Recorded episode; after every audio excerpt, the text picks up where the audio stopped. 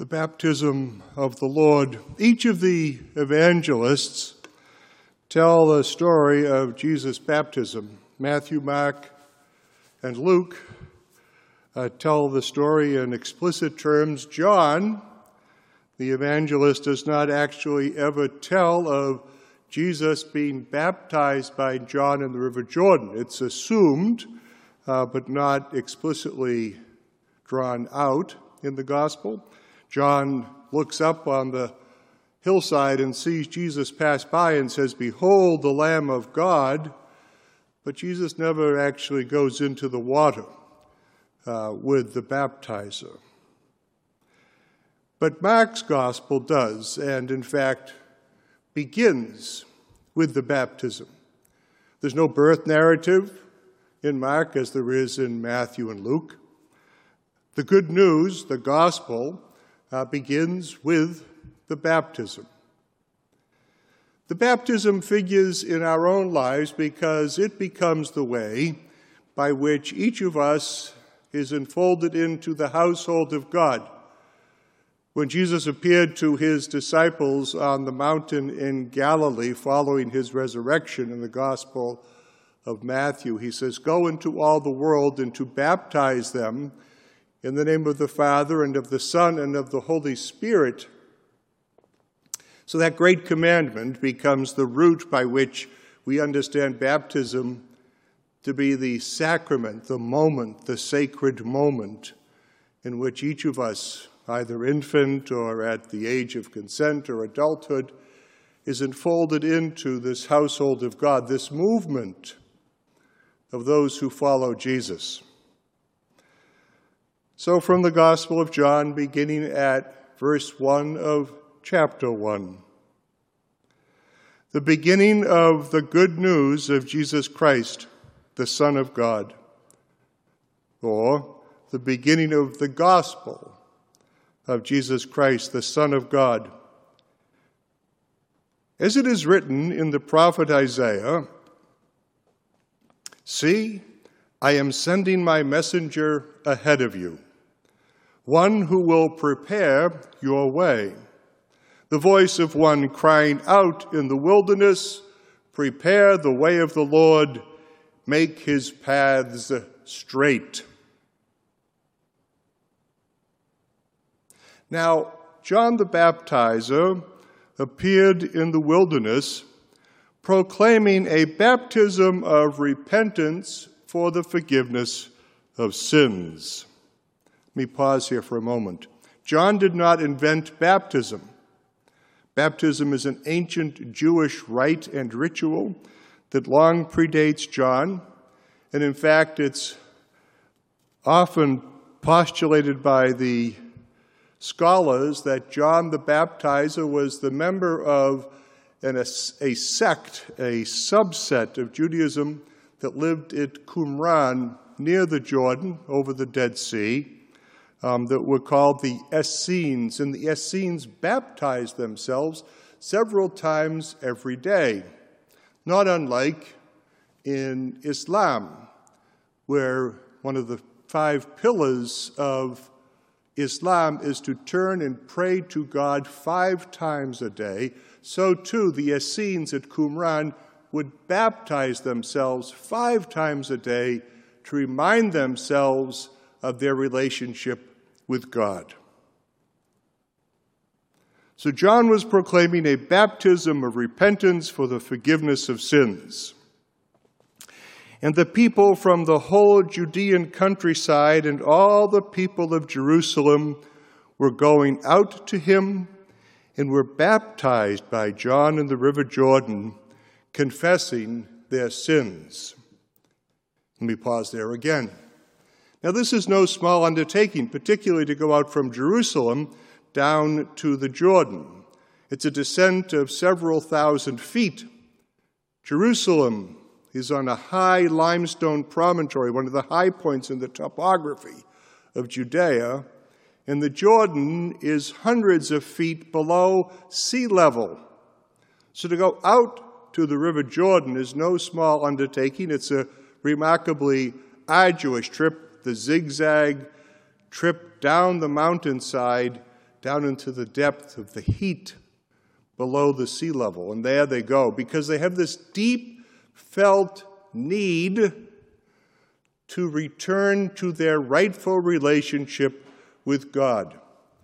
John cries, Repent, which means turn around, metanoia in the Greek, to reorient your life, to recalibrate your direction, to return to your right relationship with God. Not some kind of self abnegation or flagellation. That's not the biblical meaning of repentance.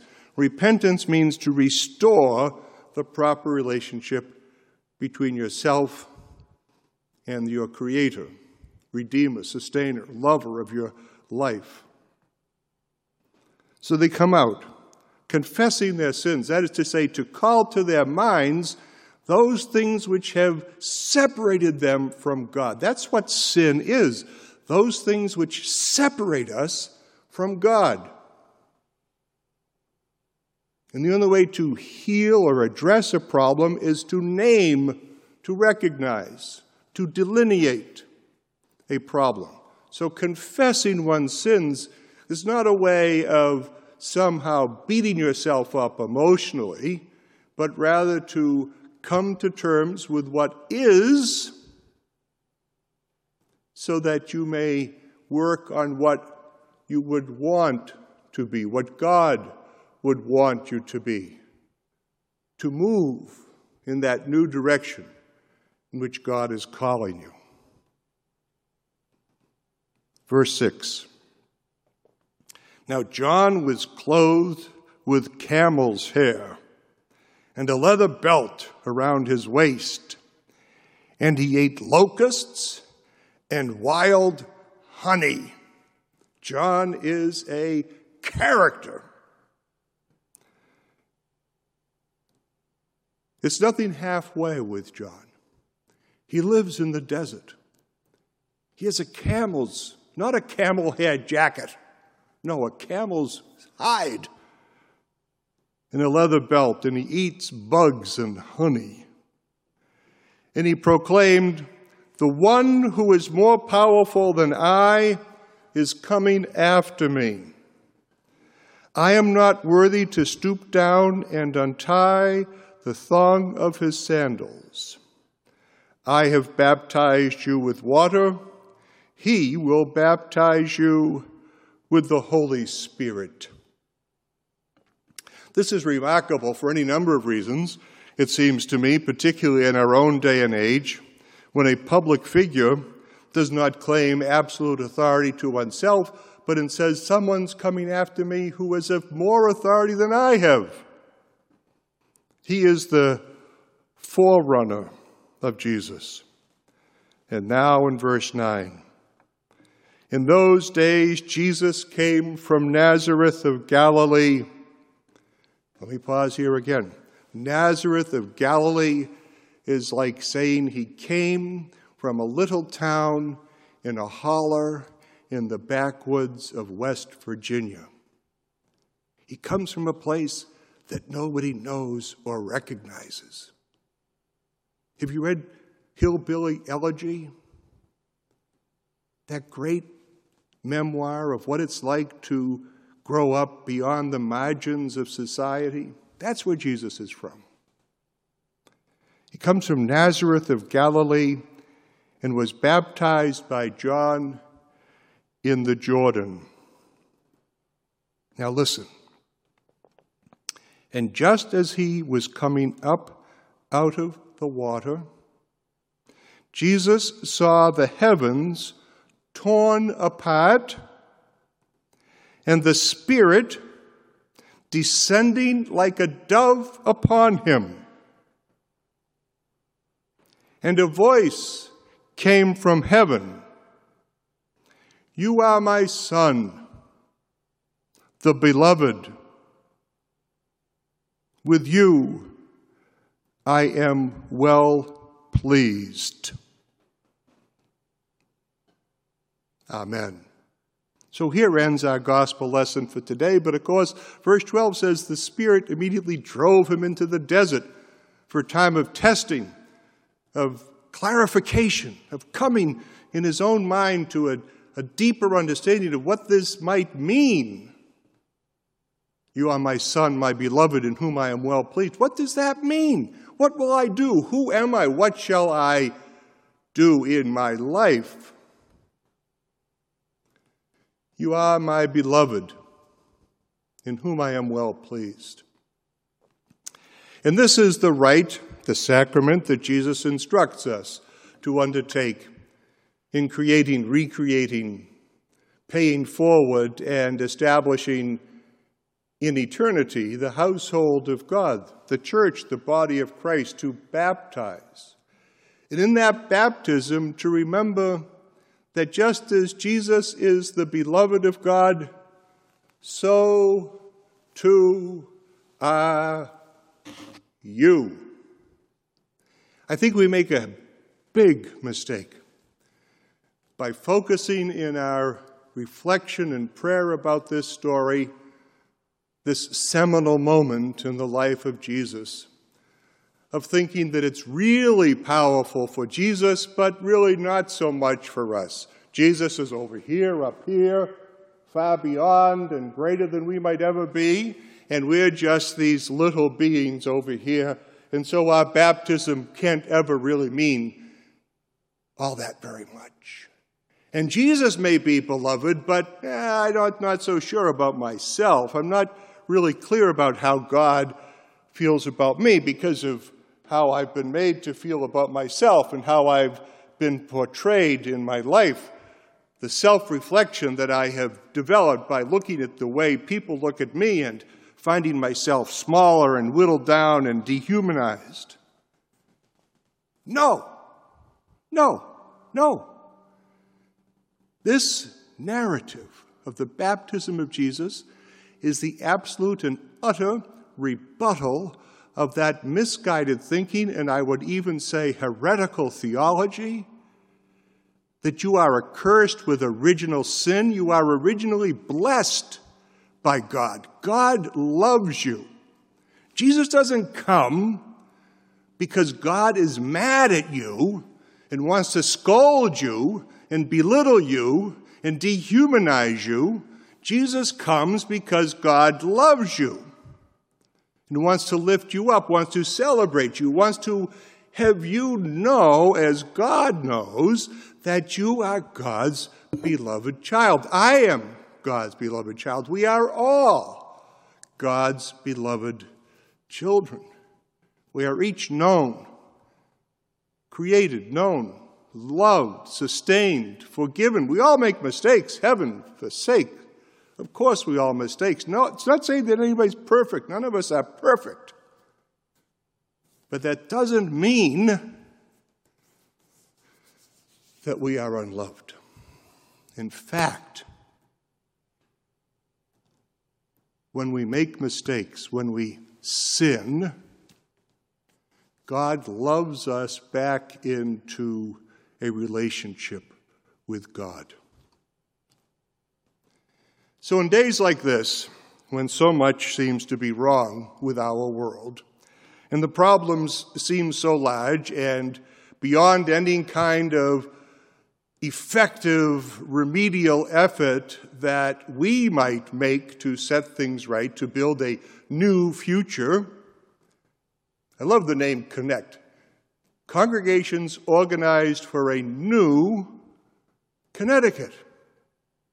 Not just better, a new Connecticut, more firmly, deeply resolved in fulfilling the biblical vision of justice and of peace. That's new. That's new. The greatest mistake that someone might make is that thinking, because what I can do is so little, I will do nothing. The biggest mistake that we can make is in thinking, well, I'm not Jesus, so why bother? The biggest mistake we can make is in thinking that, well, I can't transform society, I can't make it all better, it will never happen in my lifetime, and therefore I will do nothing. The sages of the Middle Ages, the rabbis, said that it is not for us to complete the work, that is to say, tikkun olam, the repair of the world. It is not for us to complete the work of repairing the world, tikkun olam, but neither are we free to desist from it. I want you to take this home today. You are the beloved of God, as was Jesus, as are all of those known and loved by God. You are beloved, which gives you a wonderfully, powerfully liberating relationship in the security that you are the object of God's desire. That is what salvation really means, my friend, to live in the conscious understanding that you are beloved of God. That's what salvation is. It's not a matter of whether you go to heaven or hell, which are states of consciousness, not places to which we're consigned. To be saved, to be baptized, to hear the words, You are my son, my daughter, my child, my beloved. I am well pleased with you gives you that liberation of living in the security of that relationship. And then comes the attendant responsibility to act on that relationship and to live out that relationship as Jesus did, to have the courage to stand in the public square and to speak and to act for God's desire for all humanity.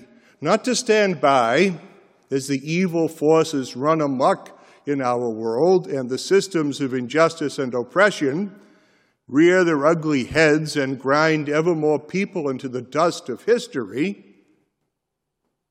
living in that loving relationship with God makes it incumbent upon us to stand and to speak and to act four square for God's justice and for God's peace. For every individual who is excluded